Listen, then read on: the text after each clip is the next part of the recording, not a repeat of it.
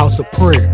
Thank Yeah. you, Lord. Thank you, Jesus. Thank you, Jesus. Thank you, Jesus. Hallelujah. Hallelujah. Thank you, Lord. House of Thank you, prayer. Thank you, Jesus. Thank you, Jesus. Hallelujah. Hallelujah. House of prayer.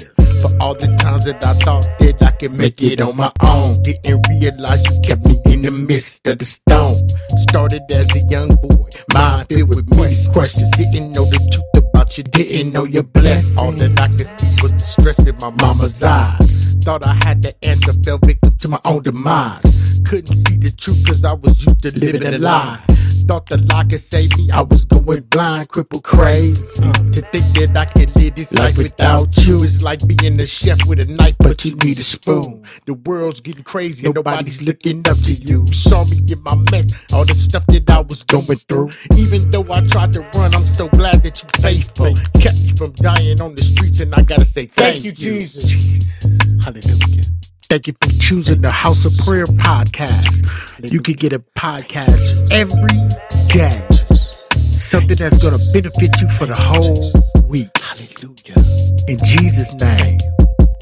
Amen. Amen. Hallelujah. Amen.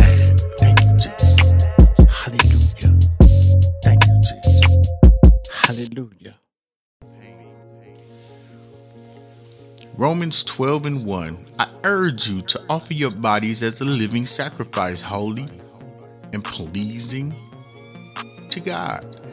This is your true and proper worship. Sacrificial living, giving up all you are and all you have as an offering to your Father, involves servicing others loving others, putting others before yourself, and living for God's purpose.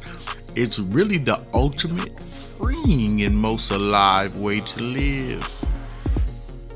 When you act as a living sacrifice, you turn away from self focused self obsessions. Suddenly, you find yourself more able to live with love, joy, peace, patience, kindness, goodness, faithfulness, gentleness, and self control. This comes from daily dying to yourself, which, far from being painful, is more like an old husk falling away. As Jesus put it, unless a kernel of wheat falls to the ground and dies, it remains only a single seed. When the kernel dies, it produces a thriving plant, which in turn produces many seeds. This is the mystery and beauty of living a life like this.